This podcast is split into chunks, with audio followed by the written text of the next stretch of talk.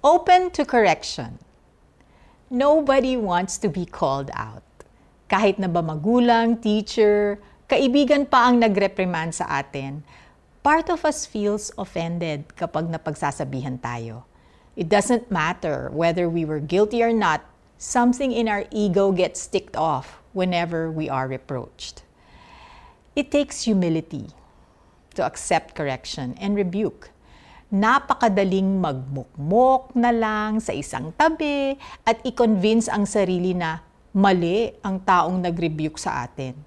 Napakadaling sabihin na na-judge lang tayo ng taong yun. Pero, pinag-isipan mo ba kung talagang mali siya? Baka naman may point siya.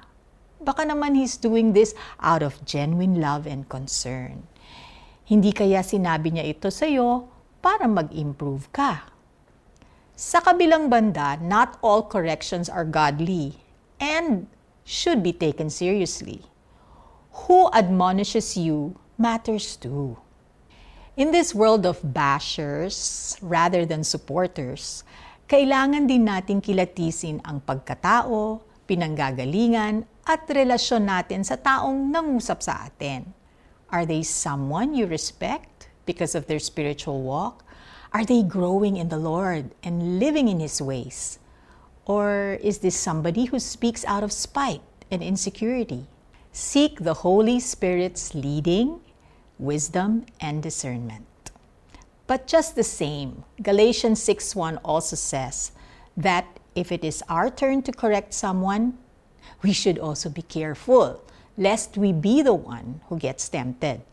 Bago tayo magtuwid sa ibang tao, siguraduhin nating kalmado rin tayo at hindi judgmental and self-righteous.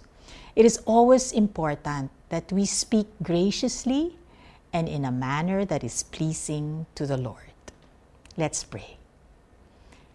Dear Father, bigyan po ninyo ako ng humility kapag ako ay nagkakamali at napagsasabihan. Tulungan po ninyo akong tumanggap ng correction, lalo na't galing ito sa mga taong pinadala po ninyo sa buhay ko. Amen. How do we apply this? The next time na may magtutuwid sa iyo, carefully weigh what the person said. If the person offers sound and biblical advice, follow it.